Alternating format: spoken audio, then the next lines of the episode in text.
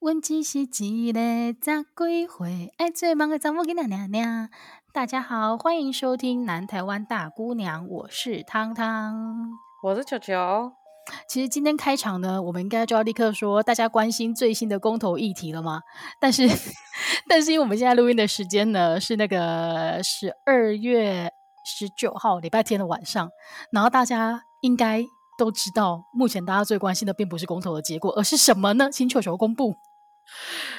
我你哎，等一下，多的是你不知道的事。没错，就是让大家跌破眼镜的王力宏。这两天的讨论真的太风风火火了。我先讲一下我自己。看到了整个过程，就是那天呢，我记得是礼拜六的凌晨，然后就是我我有那个毛病，就是睡觉睡到一半会醒来，所以我记得那个时候，对对，就是你会醒来，然后醒来之后你就会想说上个厕所啊，然后当你滑一下手机之后，你就会发现回不去了，因为那天早上呢，我醒来的时候大概是四点多，然后呢，网络上就开始风风火火的在讨论，我就想说怎么那么热闹，结果一看。王力宏的前妻就是李静蕾小姐，她整个大爆料哎、欸，而且我觉得那个时间选的很好，因为如果他是在礼拜四的晚上，大家隔天就会很痛苦；但在礼拜五的晚上，隔天大家全部休假，真的。所以那四千多字的长文啊，我真的是从头到尾都看完了，而且非常容易阅读，你不觉得吗？我觉得写的很好，而且中间的论点就是很社会学，然后怎么说怎么说？就是他中间的论点，就是去讲说，其实女性在家里这些都是家务劳动，应该是要有 pay 的。那这个其实是社会学一直在强调，就是家务劳动里面，其实家务劳动它不只要有 pay，因为它里面还有很大量的情绪劳动的部分。所以说在这里的话，大家都会觉得说，在家里顾小孩很爽很轻松。但是你问每一个男生，绝对没有人要放弃工作回家照顾小孩，因为回家照顾小孩它不是一个工作。对。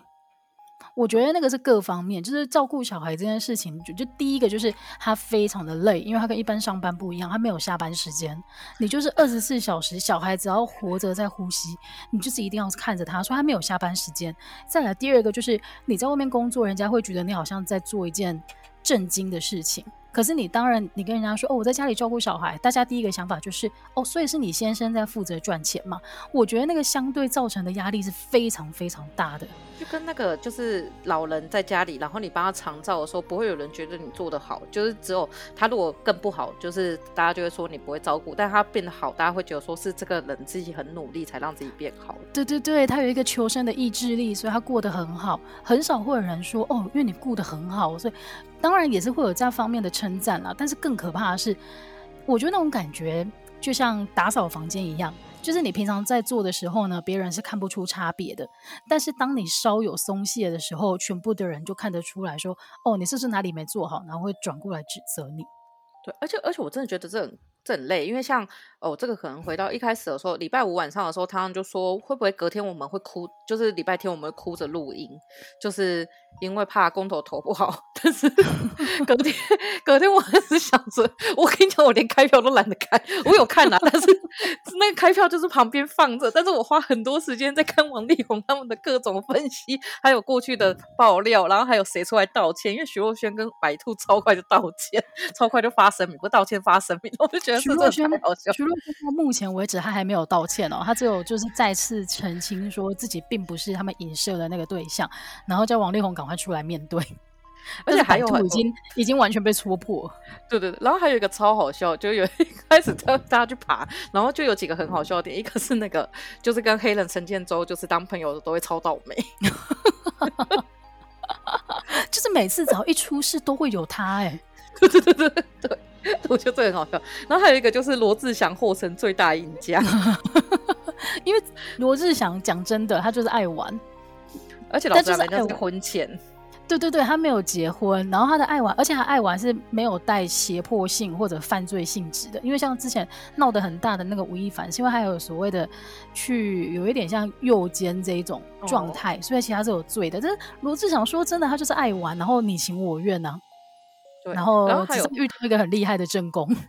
对，然后第三个就是那个，就是四大天王只剩周杰伦没出资，但我觉得周杰伦跟呃罗志祥同一类的，他们在婚前就已经 就是该有的名声都对都没掉，所以婚后就要乖乖的啦。对，就很好，对，就很好，乖乖。但是婚前，然后还有什么？所以今天我看到有一个也超好笑，有一个就是昨天有两件事嘛，我不知道你有没有。第一件事就是多的是你不知道的事情办。真的，那天晚上每一篇讨论下面，大家都狂贴那一张照片。我觉得大家一定都是你不知道的事。我觉得如果没有撑到五分，还有另外一个花田错。对对对，我就没有撑到五分钟的听众听到我刚刚唱歌，应该就已经走了，因为太难听。哎，花田错那个是哪一句啊？我没看到哎、欸。花田里犯的错。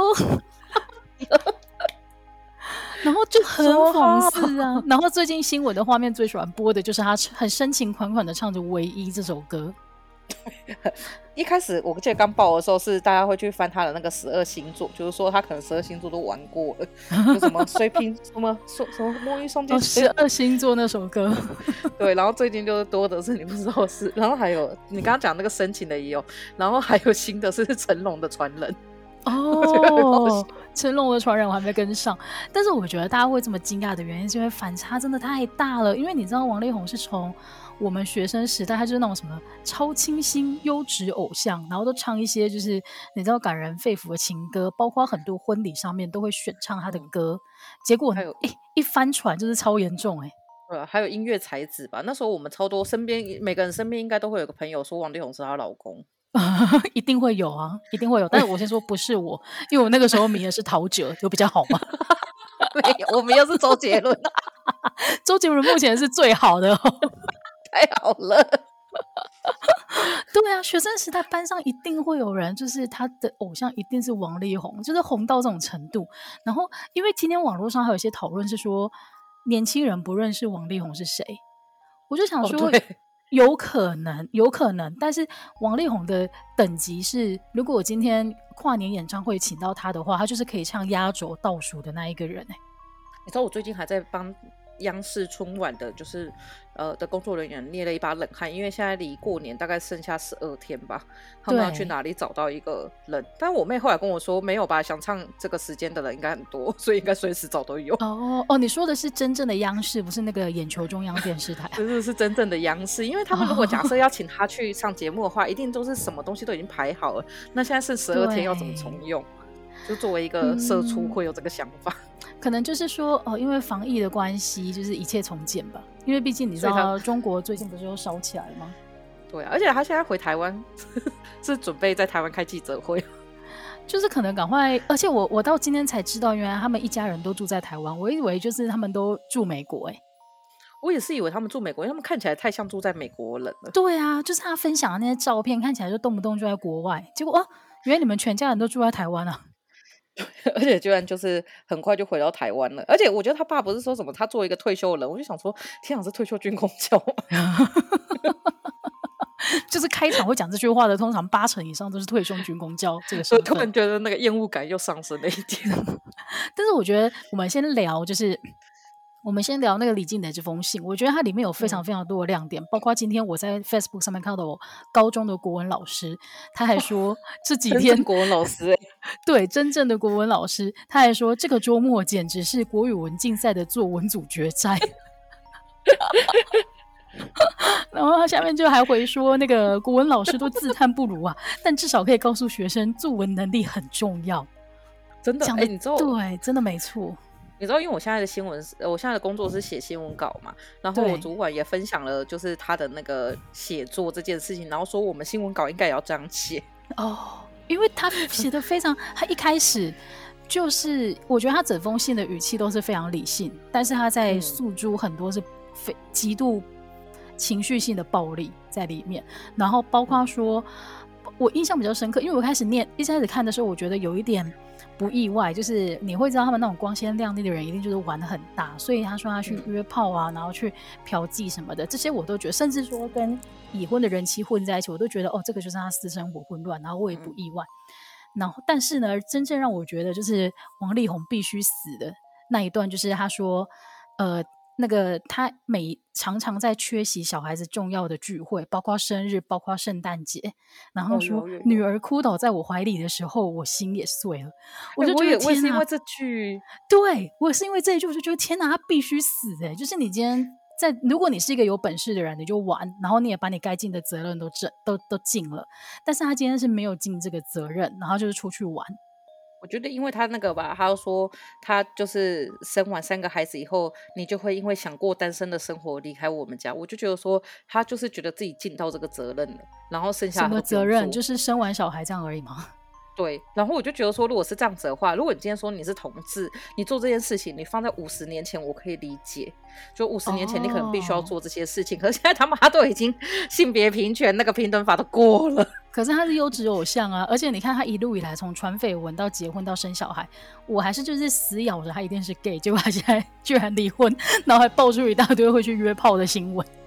而且我觉得他如果现在出来说他是 gay 或者是双性恋，然后想要讨同讨拍，我真的觉得说我同志族群要出来挞伐这个人。真的，你不要躲在这个身份后面。对，他就是要把这整个族群给用，大家之后就会说，你看他就是因为 gay，他好可怜哦，所以他应该要这样，或者是啊，他就是 gay 啊，不意外。我要是我要是 gay，我真的会跟这个人没完呢。真的，不要躲在这个身份后面，就是把你自己，而且不是你你因为受了委屈，你就可以犯错。因为说真的，你享有的社会资源是别人的好几万倍吧？你在委屈什么？没错。对啊，然后另外还有另外一个让我爆炸的点，就是我觉得呃，那个李静蕾那封信还有点出，就是。呃，事情发生之后，你你把舆论的压力丢在我和你妈身上，我就说真的，因为你记得第一天爆出他们离婚的新闻的时候，全部的那个媒体都报道说，哦，因为婆媳关系无法，所以他们的婚姻无法维持，这个就是很标准的啊。这个男人他好像就是摆脱掉这个责任，他会把这个错怪在他妈妈跟他老婆身上，而且他这一这一个消息一放出去之后，他就可以很风平浪静的躲在后面呢。对。我觉得就会变成说啊，你看，就是就是因为这样子啊，我就是只能做成一个笑，他顶多就会被说是猪队友，就是没有站在老婆那边而已。对，但是他在道德上面没有受到任何的批判，但是他老婆就是他前妻啊，应该就是说完全戳破这件事情，从头到尾就是你自己做的选择，毁灭了你的演艺生涯，不是我。而且我觉得，包括他在那里面也有讲到，就我觉得现在他公公也是这样子，就是好像讲的一副他很贪钱的样子。但是说真的，我觉得仔细一看，李靓蕾他根本就超有钱的，而且他是做到那个，我记得是摩根费里，就是摩根那个什么大通银行的那个副总裁吧，我记得的助理啦。我觉得他那个，我觉得他的身份背景好像还蛮多，就是大家都在议论纷纷。但是不论他的身份背景是什么，你既然娶了人家，你就要善待人家，好吗？而不是说他背景比较硬，你就会怕。然后，如果他的背景真的不怎么样的话，你就可以欺负人家。然后，所以事情就发展到后来，他公公就是，哎，今天还是昨天嘛，不是也发了一封手写信在反反击吗？然后 所有人 对对对对对，然后所有人就说，哇，这完全就是提油救火，哎，因为他完全就是对。你要不要跟他讲一下？就是他那一篇不是写英文嘛，然后有一个字是空敌。这个字是什么意思啊？C O N D Y 哦，它就是什么？C O N D Y 无疆哦，不是不是不是，那个字是那个 condo，condo 哦，我拼错了，那个字什么意思啊？它它其实这个字讲的是公寓啊，但是我们之前学的是比较像 apartment，嗯，或者英国会讲 flat，但是 condo 它指的是那种比较高级的住宅，就会用到这个字。哦对对对，所以他讲的就是说，对，你有看到那个很精彩的简讯吧？有有有，而且那简讯明显就是没有打开，就是按长按然后出现的那个样子。对对，就是我还未读你这样子，但是我就准备截图然后爆料了。对对。然后我觉得他公公的信一出来，就是落实了一件事情，就是李金磊在他的爆料信里面讲的冷暴力这件事情。因为如果，因为他公公里面讲那封信里面讲的一个很大的重点，就是他觉得那个女生她是。借着自己怀了孕，然后硬要加进他们家。对，然后你不觉得他连这件事情都写的这么居心明疑？那就表示从他们结婚以来，他们家的人就是一直用这个眼光在看他，所以就更加证实了他的冷暴力跟羞辱是真的，真的啊。他就是要用这个东西去摧毁，就是比较是一种 PUA 吧，我觉得就是要先去打击你的信心，就让你觉得你不得喝，然后最后他们做什么事情都是合理的。其实我觉得传统家庭也蛮常这样子，就是女性讲，她就说你谁借啊不得喝啊去。像像我爸妈那时候离婚的时候，最后吵到最后，我爸有一天突然就跟我们说，我妈那个时候她本来有很多个男，我爸有很多女朋友，然后她最后是因为我妈怀孕了，所以她才娶我妈的。我那时候就觉得，靠，这超渣男的、欸，超渣男的、啊、你怎么讲得出这话？而且你不就说你自己劈腿嘛？你同时劈好几个，这件事情。但是，但是你看，你爸就会觉得那是一个光荣哎、欸。对，而且他会觉得是我妈很贱，然后用这件事情。然后那时候我听到，我只觉得说：天哪，这个人真毫无下限，就这么快讲出来，就对他最后一丁点的同情都没有了。对，我现在只觉得很好笑，就他讲完这句话以后。对啊，然后另外他公公还有提到，就是说那封信里面什么哦，他们呃，他他儿子绝对没有出轨啊，什么那一类的。我就想说，天哪，你。在这封信除了证实刚才的冷暴力以外，他还证实了你儿子就是已经四十五岁了，还彻底是一个妈宝。对，而且我觉得，我觉得真的很好笑，就是他爸真的不讲话，真的都没事。对，然后一出现，而且好像是王力宏刚回到台湾的隔离第一、第二天，然后他爸立刻就提了一大桶油去救火。而且，而且这件事还有一个超好笑，就是他爸张姐以后，他不是写了一个说。他当时他说当时是月事后一周，然而两周之后，他告诉丽红已怀了他的孩子。然后他说：“天哪，这个人连他连他媳妇的生理期都记得超清楚的，好可怕哦！” 所以那个家庭就是哦，好，我用想的就觉得头皮发麻，而且他们会细很很怎么讲，很仔细的去记每一件事情，就知道其实他在他们家的待遇应该不会是很好。我觉得他应该是比较惨的那种豪门妻子。嗯，然后重点是他也不是，哎，我也不知道。我觉得至少就是加上他公公这一篇的话，他们现在应该已经要找律师团队，不是公关团队。对啊，然后他就说什么呃，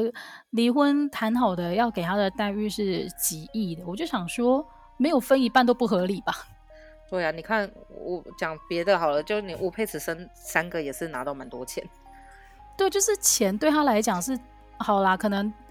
可能在我看来，钱对他来讲是最容易取得的东西。可是他们家的人觉得那个是都是属于自己的，不能分出去吧？嗯，而且可是如果是假设像王力宏这种家庭的话，我可以理解王力宏可能他不觉得陪伴小孩是很重要的一件事情，因为我觉得他们家应该本来就是这个样子的家庭，那就可以证实，就是其实小孩子小时候童年受到什么样的教育跟待遇，长大后他很容易觉得这件事是合理的。嗯。这个就对，这个就探讨比较深入的部分了。但是如果以八卦的角度来看的话，这几天真的是很精彩。就是他爸就是做到一件事情，就是我的孩子很可爱、很乖，对，的都是别人，都是别人带坏他的。就是自然还是会有天理公道，力宏不是败类，他们的孩子也不应该被灌输这种印象。那大家就说哦，那就是败类。对啊，反正我们接下来就是再看看这几天的变化，因为你知道今天晚上我开新闻的时候，我就发现哎，完全没有人在报道公投哎，对，我都忘记公投已经就这四个不同意，有啦，我昨天还有关心，就是台北市是投核能四个同意，哎，台台北市好像是四个同意的地方，然后柯文哲还有出来发声明，我只会觉得说你真的很废。好，那既然球球已经聊到这边的话，我们就要拉回今天的主题。在我们闲聊了将近二十分钟的大家觉得比较好听的部分以后，我们还是来聊一下今天的主题啦。其实我们今天要聊的是公投，不是王力宏，好不好？公投也很好笑，因为昨天公投，你你昨天有看中天嘛？就中天的相关的电视台整个崩溃，他们已经开始聊王力宏，真的假的？因为我昨天，好，我先讲一下。就讲一下昨天的状况。昨天就是那个我去投票的时候，其实我觉得人就没有很多嘞。就是你可以看到你们那一页大概有几个人来领票嘛。然后我那一页呢，只有我们家的三个人去投票。我也是，我十一点我十一点四十五分去投的。然后我去的时候就是那个就是不是要量额温吗？对。然后我去的时候，那些就是选务人员超像就是久旱逢甘霖的哎，他们就说，你是钟成里吗？然后我说我是，然后就被拉进去。然后那个就是负责量耳温的说：“等一下，耳温像休眠了，已经太久没有人去到休眠，太夸张了吧？” 然后进去的时候就有三个格子嘛，可以投。然后进去选物的人跟我说：“这三个你可以自己选。”我想说：“我当然可以自己选，根本没人。”所以我就你干嘛火气那么大？没有，我想说我是一个享受 VIP 待遇的。就我打开以后，那一页只有我一个人，你都说，就是你进去从头到尾都 VIP，然后包括最后那个浅黄色跟黄色其实很难分。然后最后那个询问人还在我旁边说：“哎，小姐，这个黄色是投这边，然后这个黄色是投这边。”对对对，那两张票的颜色真的比较接近，但是因为他们拿给你的时候已经是照那个颜色的顺序排。所以你大概会有一些线索啦，但是我就觉得，如果眼睛再不好一点的话，真的是分不清楚这两张票的颜色。对啊，为什么不能有一张是蓝色或什么颜色？因为那几张真的难分。哎、欸，对啊，其实蓝色没有 用到啊，应该是可以用蓝色。我也不知道后面的原因是什么，但是总而言之，就是投票率这件事情，在我们自己去投票的当下，大概就知道，其实今年，哎、欸，这次公投去投的人真的没有那么多。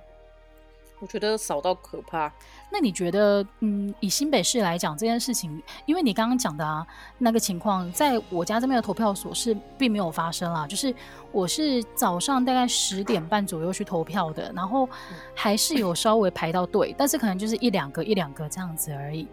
不会。那你觉得像新北市这么低，跟你们的市长有关吗？我觉得应该是说，我觉得高雄比较特例，因为高雄在这五三四年来已经投了五次票了，所以高雄应该是很习惯投票这件事情。哦，现在超熟练的。对，就是你们接下来啊，接下来不用，因为接下来是台北的事情，一月的时候又要投林场组。哦，对对对对对，但是，但是没有人比高雄人更熟练了，我觉得。高雄人超熟练的啊。然后我觉得新北市是有一个是，我觉得天气真的太冷，有啦，昨天真的是冷到我有点不太想出门。哦。对，就是自己已经是个老人，然后再来就是王力宏太好看了，所以你就会觉得哦，好想要在家里看电视哦。然后再来就是我觉得我们整个没什么投票的氛围，就因为市长也没表态啊，就我们新北市长没有表态。对，其实我觉得侯友宜没有表态这件事情，真的对于那个新北市要动员还是有一个还是有个影响力啦。而且他不表态，嗯，其实大方向来讲，以他自己如果要继续选举来讲，是正确的吧。嗯，而且我觉得他里面有一个他让他有点尴尬。要说我又不知道怎么表态，因为其他我觉得都还可以。开可是重启核四这件事情，因为三个核电厂都在，哎，好像有两个都在台，都在新北。新北对，其实他就是第一个受到冲击的地点。对啊，他我觉得我觉得侯友也是没有要解决这个问题啊，所以他现在也不要出来撞这个枪。然后再就是，我觉得这也是一种表态吧，因为像这次选完以后是朱立伦当党主席嘛。那我觉得党内现在也有点，因为这一波如果重创的话，其实是可以重创朱立伦的。嗯。那他现在可能不会动，可是到下一次的明年的选举，如果国民党要大败的话，那朱立伦这一支大概就是完蛋了。所以接下来可能就是其他支付批。那因为所以我对，嗯，因为之前朱立伦会觉得他上上任那个国民党党主席之后声势大好，是因为成功的罢免掉那个陈柏伟。对，但是我觉得罢免掉陈柏伟有一点。有一点是说，因为其实陈柏伟那个时候，他某个程度上是会让人家觉得说他没有很挺民进党，但是他是民进党带起来，就是我觉得这是政治氛围上啊，所以说那时候基本票就是罢免他的基本票有点吹不出来，就是不同意这件事情。啊，国民党本来那个地方就是蓝大于绿，所以再加上县市长那时候也是胡秀燕也是蛮支持这件事，所以我觉得是吹得起来。可是我觉得那不是朱立伦的功劳。对啊，他们有点误解，因为他接任的时候已经宣传这件事情一阵子了。对啊，我觉得他误判嘛，然后再加上这一次，我觉得又误判，因为这一次我觉得第一个整体投票率本来就低，所以说在整体投票率低的情况下，其实民进党就算没有出来催票好了，他的投票率也不会过公投。但是如果民进党不出来催票，下一次选举就会很难选。嗯，没错、就是、没错，你就他就会被变成对。对，然后所以那天呢，就是大家都知道我们的选举是选到投票是投到下午四点嘛，然后四点过后就开始开票。哎，你开票的时候你会买哪哪些东西来配？开票之前开票的话，因为之前开票我可以在开票的现场，或者是在比较忙的地方啊。对对对对对。所以那个时候是党部会订东西给我们吃，会订那个什么粽子、包子跟蚵仔面线这些，就反正一切寓意很好的都有。为什么蚵仔面线的寓意很好啊？没有蚵仔面线，是因为那时候立法院三包，所以 就跟着一起买。但是包子、粽子都有。然后我自己的话，我自己后来自己看开票的话，我会买咸酥鸡，绝对是啊。所以昨天开票的时候，我跟我妹还有她先生，我们就买了一大盒咸酥鸡回家吃。然后我妹就跟讲说，你知道吃咸酥鸡就要有一个有一个阴影，因为二零一八年年底在选那个市市长那一次啊，她跟她老公两个人想说要开票要开票了，然后就去买了很好吃的咸酥鸡回家，然后两个人就一边吃一边看那个高雄市长开票，一边吃一边吃，动作越来越慢越来越慢，到最后整个没胃口，因为韩国瑜的票整个拉开了，你知道吗？然后从此以后，他们两个就对于吃咸酥鸡看开票这件事情有一个阴影在。我二零一八年那时候是在现场吧，因为那时候在帮彰化县长选举，然后那时候也是开票出来又超难看，然后我那时候连便当都吃不下，我就说天哪，怎么会输成这个样子？所以你看开票看开票真的是完全影响食欲哎，就是一几家欢乐几家愁。对，尤其是昨天，就是一开始看的时候，我不知道那个选票是报错还是怎么样，就是反莱猪这一题一开始还爆出同意四千多票，不同意就是还没破百。我不知道那个电视台在乱播还是怎么样。总而言之，就是我一直就你知道，每五十几台开始就一直转，然后转到一个我觉得数字让我看起来比较安心的，我就停下来，然后不敢动。然后回的，嗯，对，就是还是你知道蓝绿真的会回归基本盘。然后后来看看看，大概开了一个小时左右，你就会发现，哎，两那个同意跟不同意的票数是稳定的在成长，而且慢慢的在拉开的时候，我这个时候就放心的。转到 YouTube 看中天新闻的直播，中天新闻那时候还有在播，他们不是很早就已经开始在讨论王力宏。没有，他们那个时候票还没开完，所以他们还有继续在聊。然后聊的内容，因为我真的太久，因为他自从没有在新呃电视之后，我真的太久没有看到中天新闻台了。然后你就会发现呢、啊，他们的论述还是非常非常的老套诶，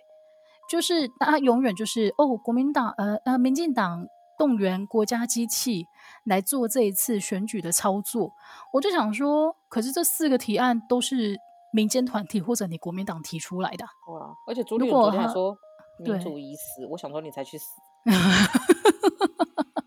然后我妹昨天她有听到就超经典的，她就听到电视上就是不知道国民党的哪个立委还是议员，她就说了一句，像民进党这种洗脑式的教育，就是教育年轻人什么的。然后我妹就说，哇塞，他们还真有脸讲别人洗脑式教育，对，也不想想看，不准说国语，不准说那个什么母语的运动是谁用的。对啊，也不想看球球那个时候念国小的时候，还要每天去跑操场，因为他要反攻大陆。哎，也不想看这汤汤第一次讲说蒋中蒋中正是蒋光头的时候，我的内心有多惊讶。我想说，怎么可以对台湾的伟人不敬？你们空一格，对，就是先总统要空一格才跟蒋公。对啊，然后你不真的，我现在想想，我那时候真的觉得你超大逆不道的。哎，就大一的时候，嗯，对啊，就说整个震惊到不行哎。我才是被洗脑到大一的，对啊，也不想想看，我到前阵子还不小心脱口而出“全省”这两个字，我真的觉得自己应该就是切舌头。我前阵子我同事也讲出“全省”，我就，嗯，是不是你就会立刻眼睛过去，想说你在说什么？嗯、我觉得全全台是我的最低限度，全省我真的没办法，因为全台应该还要再加台风金马。哦，对，欸、对不起哦，岛的。对不起哦，外岛的朋友，还有曾母暗沙以及太平岛的朋友，还有一些岛不知道是不是我们，但是也一起讲进来的岛。对，还有一些被国际法院判成是岛礁，但是上面明明就可以住人的那些岛，不好意思哦。对，哎哎，我要讲一个，就是这个是我觉得算是一个比较有趣的，就是说，因为我们之前我记得之前大概两三届以前的话，那时候还有电视台，就是因为爆票爆得太夸张了，还自己慢慢捡回来，因为爆超出那个数字。那其实就是。每个政党他都会放人，就是应该说，就是我们都会训练监票员，那就会呃，监票员有分成，就是如果像有一些老师不是都要去，就是选务单位工作嘛，那这些人是管理员，管理员就是他们可以负责就是发放选票，然后负责管那个。可是他在这里面，因为大家对这些人没有到太信任，所以就会选一批也是国家管的，就是领国家薪水的监票员，就是那个时候他们会在那里负责看大家有没有舞弊呀，或者是说有没有乱盖之类的。嗯，那还会有一群人，就是我们之前会去训练，叫做呃，就各个政党会派，会自己也去选监票员，就是希望这些人就是在现场的时候也可以帮忙再去盯着，因为他们觉得可能国家不会那么严格。那这些人呢，他们在选举开票的时候呢，我们的票数就会由这些人负责报回来。可是说像我很多哎、欸，所以那个人数很庞大哎、欸。对，所以其实基本上我们的人数都算蛮庞大的，因为这个其实会算花很大的一笔钱在做，但是也是我觉得有时候也是透过这些方式，像二零一四年柯文哲选举那时候，因为有这些监票员嘛，那有些监票员他们是做志工的，就是他不领钱，所以说他可能就是对这件事情有兴趣。嗯、那有很多小朋友其实是在那个时候才知道说，台湾其实还是有买票跟舞弊这件事情。哦，那就是像我们在党部的时候，我们就会接受，我们就会一直接电话。就是我们会有地方党部接电话，他们就跟他们回报，就比如说假设这里有五百个投开票所，五百个投开票所哪一些地方他报了几票回来，那这一些东西我们会在呃党部里面就是作业，就是我们会有。就是其实不管是哪一个党，都会有一个算是媒体招待区的地方。那我们报出来后，很多电视台就会拿这个去用，所以会觉得说有些票报的比较快，然后中选会报的比较慢，是因为中选会的票所有的票全部都用好封箱以后，就是寄回去，他们才会把票数报回去。但是我们这种是，他打电话回来，我们就直接用了，所以我们的报票速度就会快一点。所以就是大家电视台可能就灌上去了，这样。对，电视台就会用这种，所以大家有时候会觉得说电视台是不是乱用的？其实也不一定，就是他们有些是听这一些的票，所以这些的票确实是会比较快。那最后当然是以中选会为主，嗯、可是谁有时间去等中选会？中选会就很慢，中选会真的很慢，对吧、啊？所以说，当这个地方它就是我们会有几个大的票所嘛，比如说呃新庄就是大票仓，如果新庄的票差距很小，那我们就觉得这次选举应该是死掉。所以说，就是有些大票仓的地方，我们会去看。Oh. 像高雄的话，就是呃南子诶左营区的话，它就是比较懒，所以我们不会去看那里。但是我们去看前镇小港那边，嗯嗯嗯，就是它相对比较绿的地方。那这个地方如果晚了，就是晚了。所以说，差距一旦就是在差距还没拉开的时候，我们就知道说现在是要把那个胜选感言拿出来，是败选感言拿出来，嗯，那个都会先写的。所以之前的开票夜，其实球球都很忙哎。哦，对啊，我们就会整个忙都炸掉。然后如果就是我觉得前面因为前面都赢，所以就忙得很爽。但后面二零一八年开始输以后就超不爽。怎么样？怎么样？是不是咸酥鸡也完全没胃口了？就是你知道，你你结束以后，其实大家都会去吃饭，但你那个饭真是吃不下，你只想回家躺着啊！真的。就是你全心全意付出的，到最后是是面对的是输这个结果，真的是不太好受。对，而且那个时候其实会有点怨恨，为什么这里的人明智未开？但其实也不能这样讲，哦、但是你就觉得很生气。对啊，因为像我们讲回来这次的公投好了，搞不好也很多人觉得我们高雄、台南就是明智未开啊，you know，就是最先进的台北，这一次是四个都同意呢。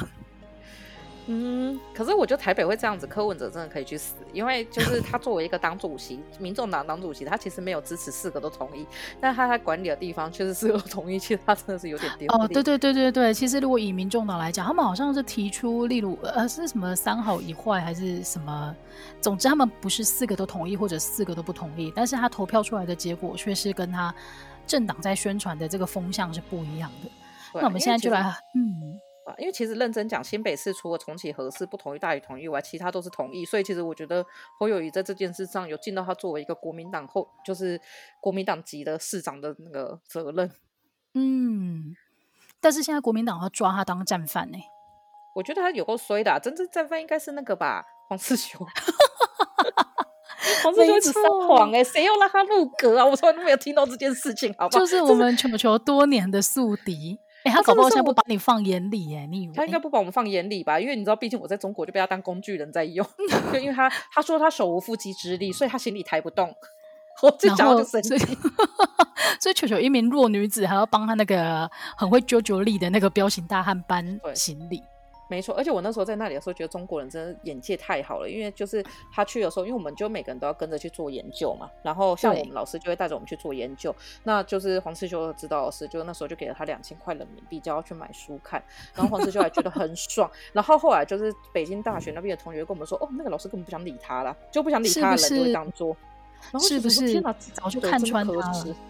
但是，然后黄士修，因为我们先讨论第十七案，就是还是要把那个资讯提供给大家一下。嗯、就是其实这一次，呃，大家都一直在问说，就是到底要怎么看有没有过门槛这件事情。其实以现在公投法来讲呢，你就不要说什么哦，什么同意要大于不同意，然后又要超过什么总投票人数的百分之二十五什么那类，我觉得太复杂了。有一个最简单的方式，就是同意的票数必须超过四百九十五万，这个地方才会，这个这次的选举才会有效。而且还要大于不同意，他才会得到他想要的结果。所以，如果我们从这一次四个案来讲的话，是不是其实都没有达到这个门槛？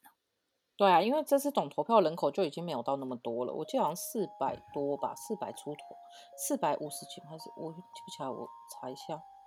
嗯，没关系，因为我这边的资料是说，呃，重启核四，重启核四这一案，它的不同意票数是四百二十六万，然后同意是三百八十万。其实我觉得，如果以去投票的人来讲啊，这个结果都是大概百分之五十几对百分之四十几，那是蛮接近，就是所谓的一个常态分布的，应该是可以这样讲。但是我本人就是挟持了恩怨，我就是希望这一案可以不通过。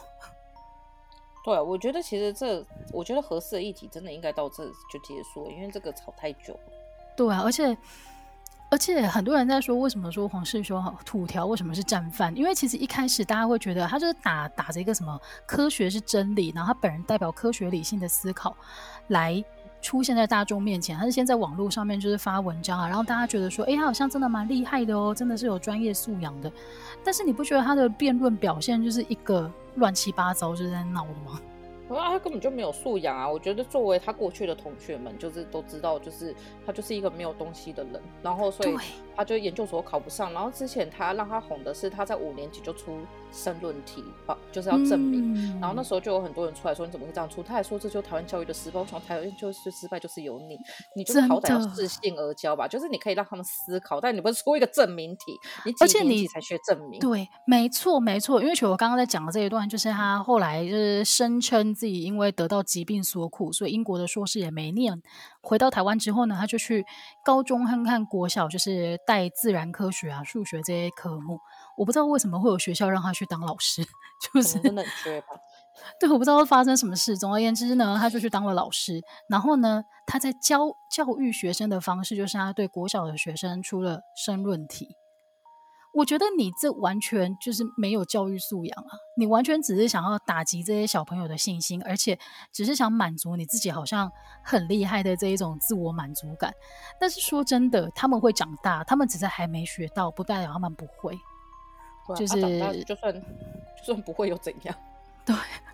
对，就是呃，就算不会又怎么样？然后我我那天就来跟球球聊天，我就说，而且我觉得整件事情最荒谬的就是何四，他应该就是一个。很专业的讨论，然后我们国家明明也有这么多核能相关的专业人士，但是你今天居然让一个他的主修甚至不是核能、欸、然后他的学历是大学毕业，甚至硕士也没念完的人，你让他当好像是一个专业的代表，你不觉得从头到尾就非常没有说服力吗？可是我觉得国民党还蛮常这样子，因为我有一次听我妈讲，就我妈小时候，她说他们小时候的英文老师后来请产假嘛，然后来代课老师是那种国民党带来的老兵，然后说那个人根本不会英文，嗯、然后但是因为国民党要给他一个位置，就国民政府要给他一个位置，所以就把他放进他们学校当英文老师，然后说从头到尾那个老师都没有在教，所以他们班的英文都爆烂。然后我想说，对他们就是会放这种不专业的人在不专业的地方，就只是因为要放一个位置而已。那黄士修我觉得非常能够理解啊，因为老实讲，他每次引经据典都是一些超烂的，就是你只要读过硕士的人都知道说，你就是一些比较有证明性的，像 Science 之类的期刊，或者是有工科有工科的期刊，他每次都引那种不知道三小期刊，然后就出来就他自己的幻想嘛。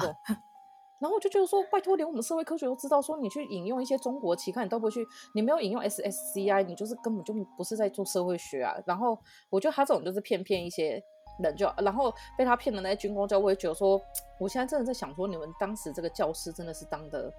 好吗？就是你们连他引经据典都乱引这件事情都没有办法发现，可能当时是看那个你知道籍贯分配吧。对，我觉得应该是，就可能蒙蒙古来的会比较多。对啊，然后你刚刚讲到你妈妈的那个英文老师不会英文这件事情，我就想到以前我们国中啊，你知道以前我都觉得公民是一个很废的一个科目。因为我根本不知道，因为我后来才知道，现在的公民还会教，就是一些真正的，例如说我们那个民主国家的一些制度，然后选举、选举相关制度，然后各个国家的，就是比较政治这方面的东西，其实现在的公民课程都会带到。但是我国中的时候的公民课在干嘛？国中的时候有一个也是那种，他很明显就是跟着政府撤退转进来台，但是其实就被打败了啦，跟着国民党来的这一种，他在教我们怎么画国旗。就是你知道国旗有十二个光芒这件事情吗？然后那个光芒是你可以就是有一个完美的方式把它画出来的。就是我们花了很多堂课，他在教我们怎么画一面中华民国的国旗。我们以前地理老师是山东人，所以呢，他对台湾地台湾的地理呢就直接跳过去。就台湾的历史跟地理。然后我那时候最强的就是呢，我可以背出从南到北所有的铁路，中国。你说中国的铁路？对，但是我连台湾的溪哪一条，浊水溪跟淡水河哪一条在北，哪一条在南，我都不知道。这个真的是以前很大很大的一个问题，就是我们真的不了解我们自己住的这一块土地，所以才会发生。我以为新竹离台北 要坐三个小时这件事情，而且你那个时候甚至要上大学了，我觉得很惊讶。而且我上了大学以后，还就是突然赫然发现，为什么国光只要一个小时，它是不是开比较快？然后我就一直只说国光，后来发现二年级后发现没有，就说我都只要开一个小时，因为台北跟新竹就是一个小时，就是很近啊。而且我觉得这样真的很愧对我，好歹也是个高材生呢。你看，这才是真正不是洗脑吃教育什么的洗脑教育。然后另外，那再聊回来这次的公投，然后反莱猪案这一案是我其实我自己最关心的啦。然后它最后的结果是四百一十三万的不同意票胜过三百九十三万的同意票，因为我觉得反莱猪对我来讲，它完全就是一个假议题，就是其实莱猪现在已经是可以进口的状态了。对。就是它早就开放了，然后市场也证明了，因为现在台湾人就是闻来猪色变，所以根本不会有进口的肉商去进口这一项产品来打砸自己的脚。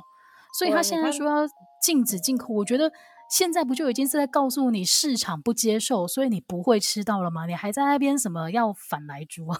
而且之前你去吃东西的时候，没有看到外面都写台湾猪吗？就是对啊，现在餐厅餐厅比你还害怕。然后进口商也不会去进口这样东西，就是开放跟进口是两个概念，并不是说今天开放了之后，哦，他们就可以不用经过任何的检验，然后也不用经过任何的进口程序，可全部可以流进台湾的市场，不是这样子吧？对，我，我只能说这四个公投里面，我其实最就是最忐忑的是三阶这件事情，因为其实我觉得我到最后还是没有听懂。嗯，这个东西，但是我觉得它就有点环环相扣啊。就是我今天如果要发电的话，我还是觉得天然气好一点。哦、那我我相信这件事情，如果以过去来讲，因为像詹树圭老师或什么，他们其实都有讲说，其实三阶已经没有影响那么大。那我相信这些环保团体出来的，就算他们做过政府工作，他们也不会乱讲话。所以我就是最后其实是有被他们说服了。然后公投榜大选的话，好像是很多军工教的，就很多现行老师的怒气，因为上一次二零一八年开票，他们开到十点半。哦，所以选务人员反而这一次都反对这件事情吗？对啊，他们就觉得说，哎、欸，他们这次四点，哎、欸，大概六点就下班了，六点就。然后你看上次他们开到十点半有多不爽。但这个有一点两难，就是你如果公投榜大选，的确是会提高他的投票率，但是就像上次大家已经吃过一次苦了。一边开票、就是、一边投票，然后就是一整个乱七八糟。而且而且，我觉得这样子就会变得很多不理性。就是你去投票以后，你可能就会顺便投公投，可是其实你根本对他真的不了解，然后就顺便投。嗯，嗯，没错没错。然后刚刚球友提到这个，其实你后来啊，如果看每一个案的那个同一个不同意的票数，你真的可以看到，就是其实到最后也就是沦为蓝绿对决了。因为如果你真的是理解这些议题去投票的话，你四个案子应该那个票数上面会有些微的差别，但是并没有啊。今天这边的同意票跟不同意票，很明显就是今天如果进去领了四张票的人，你要么就是全部都同意，要么就是全部都不同意，那不就是政党对决吗？这就基本盘了，全部都是基本盘。对啊，然后这次的基本盘也是没有催出来，所以其实加起来的投票率也是不到百分之五十。就是大概选举的一半啦，可是我觉得大家是觉得有点闹，所以就是很多人不会再多花这个钱了，因为它比较，我觉得比较远一点，它比较没有那么贴近自己，所以像这次去投票，我觉得年轻人的数量还是比较少。那嗯，其实我觉得无可厚非啊，老实讲，你以今年来讲，选了那么多次选举了，就是投了那么多次票，你作为一个社会新鲜人，或者是你刚是手投族，你根本没有那么多钱可以一直回去投票。没错，没错。然后或者很多人根本也不知道这四个案子在讨论什么，然后浪费的其实就是社会资源。因为你看，你还是要准备这么多的投票所跟选务人员，然后包括警察也是要出钱，其实这些都是社会资源哦。对啊，我想警察应该也觉得很疑惑吧。可是我觉得这次有一个我觉得可以讨论的是说，就是像这次我有很多朋友就是比较。呃，以前一起工作的朋友，他们都会说，他们觉得这次的国民党就是什么那个公投标题都在乱下。可是其实我觉得这个反而是需要警惕的，就是我觉得他们这次标题其实下的很好。你看，虽然他们每一个都超级难懂，嗯、但他们什么都跟你讲，他们就跟你说这就是反莱猪，这个就是要缺电。我们现在缺电，所以我就是要重启核四，有核四才有电。然后另外就是我们反空屋，然后再另外一个就是呃，反正反行政浪费。对。然后我就觉得说，你每一个都打到人民的点，所以其实我觉得他们的标题下非常的好，这个真的是。我觉得以后一开始打就应该要打内容，但是你知道标题标题下的好这一点，就会让我联想到之前川普是怎么当选的。他就是把所有复杂的议题都简单化，然后告诉你这是就是哦，因为中国对我们的贸易就是出超实在太严重，所以我们现在要报复。然后或者是他是用很很浅白的台词说哦呃。国外的人把我们的工作都抢走了，我当美国总统，全部的工作都会回来。其实这种很民粹式的催票方式还是有它的效果的啊。所以我觉得国民党这个标题下非常的好，就是我觉得这个才是后面选举需要紧张的地方，因为代表说，其实大家现在对于选举或对什么东西，其实没有那么多时间去深究它到底在干嘛。所以说，你只要很简单可以让人民知道的，你就知道。所以像这次，我觉得我记得这次好像就有说什么反莱猪就是什么。我记得打的好像是台湾跟美，台湾不能跟日本合作之类的，就是我记得他也是后来就是有一群人就把它变得比较简单，然后合适就是说就是就是什么核废料又要在台北什么之类的，然后另外一个公投榜大选就是说。上一次，难道你要像上一次台北市长选举一样吗？之类的，就是我觉得这一种反而就是你更直白的去跟民众讲，因为我后来看我妈或者是身边比较老一辈的人会开始讲这些的时候，我才觉得说啊，那民进党这一次在打的这个东西才真的有打进民众的社会。所以你你这个是你这个其实是站在那个政党的角度，如果是为了催出选票的话，他的确是讲的越直白越简单，对民众来讲接受度越高了。但是如果是以真的对。对，但是如果真的是以对议题的理解度来讲的话，嗯，我不知道这个很两难呢。就是你到底要让大家真的很理详细的理解，还是说大家都懂一个粗浅的概念，然后是具有煽动性的就好？我觉得，因为现在政治沟通来讲，我觉得台湾的民主其实并没有想象中这么厉害，就是因为我们有点就是呃和平的变成民主，但是。呃，在很多想法上，其实我们并没有这么的民主，甚至我觉得民粹这件事其实没有讲错，只是我觉得它不应该是拿来攻击别人的东西。那如果在这种情况下，其实你要先求民众对这件事有兴趣。所以当你说这个就是阻止我们跟美国还有日本合作的时候，你下面才在讲说为什么。就是那个下面，你的标题还是要耸动，大家才会看得到。那我觉得，当然说在政治沟通上，过去我们一直在打的，也是希望说可以让民众从最基础的去理解，而不是只有那些耸动的标题。但是我觉得这个东西就看你沟通的对象什么。如果你要沟通基本盘，就是让他越清楚越好。就是我一看到这个标题就知道。可是像对于我们这种就是呃，可能对议题其实是有兴趣的人，他要做政治沟通，我们才是国民两党在抢的人。哎，你说要讲得很清，可能可能要讲得够 清楚，才有办法。才有办法争取到的这张票。对，我觉得反而是中间选民是大家未来会抢，这些人其实他是可以听你讲的，可是你就要有更早去处理这一块。那我觉得对基本牌来讲，或者是对呃话题性来讲，你还是得用耸动一点的标题。我我觉得这个是后来越到后面越可以理解说，就是如果一味的太过于希望全部都一体性的话，其实。很多东西会得不到效果，可是，嗯，你让这一些人他可以成为你的代言人，比如说你的基本盘，他去影响别人的时候，他至少有东西可以打，让对方都说这个就是要讲都都给第一时阵，他就会说我这些嘿中国阿公爱音乐，就是要你 就是背后我们家里不谋划走这个行李，哎，这个东西就是肯可以打，而对我们来讲，我们就可以去讲很多其他的东西啊，我觉得是对你啊，嗯、对我，因为我毕竟是个终身党员 好像没有资格讲这句话。对，你是个终身党员，所以我们这一集也没有要表示什么中性理、中立理性的这种态度，完全就是一个哎，开完票之后我们两个心情都大好，所以赶快来录这一集。而且我跟你讲，我最后讲一个，就是我那天去弄头发的时候，我有个朋友，就是我们是十五年的朋友，然后他说第十二年还第十三年的时候，终于被我从深蓝转成浅绿了。你太强了吧！我跟你讲，我真的是很难。从一开始我们一开始认识的时候，是他觉得马英九很帅，所以要投给他。然后到现在他已经他已经可以怎样，你知道吗？我真的傻眼。他就在我烫头发的时候，然后跟那个人跟我美发师，因为他们都是我朋友，然后他们就说：“哎、欸，我有件事情想要拜托你们。”然后他们就说：“啊，怎么了？”他说：“拜托你一定要去投四个不同意。”我想说：“天哪，这个人是怎么了？疯了吗？他不爱马英九了吗？他不爱了，而且他现在就他之前他还把她老公从深蓝转成去投宋楚瑜。” Oh my god！可以，这也是等于就丢到水里。好啦，那我们两个原本今天是要聊公投，好好的聊一聊，但是没有想到王力宏的这么事情这么精彩，所以节目的前半段也跟大家分享了王力宏的新闻，然后也很期待接下来几天 有没有一些更爆炸性的发展。如果有的话呢，我们也会再开一集特辑跟大家聊一聊哦。那么不管你去投票还是没有投票，还是你觉得这整个事情就是一个闹闹剧，总而言之呢，这一次我们的投票还是和平理性的方式结束了。然后其实我也蛮鼓励大家，就是如果。接下来的选举的话，都可以去投票，因为你可以去看到我们整个运作。其实我觉得现在运作的都非常好了，嗯、包括包括整个领票的流程，然后开票的时候是不是很公开、很透明的？我觉得这个都是大家可以去观察，因为民主得来不易，对不对？对啊，而且加上防疫还是做的很好，我觉得就是代表真的还蛮用心的。嗯，好，那希望大家今天节目听得开心，我们也聊得很开心哦。我们下礼拜再见了，拜拜，拜拜。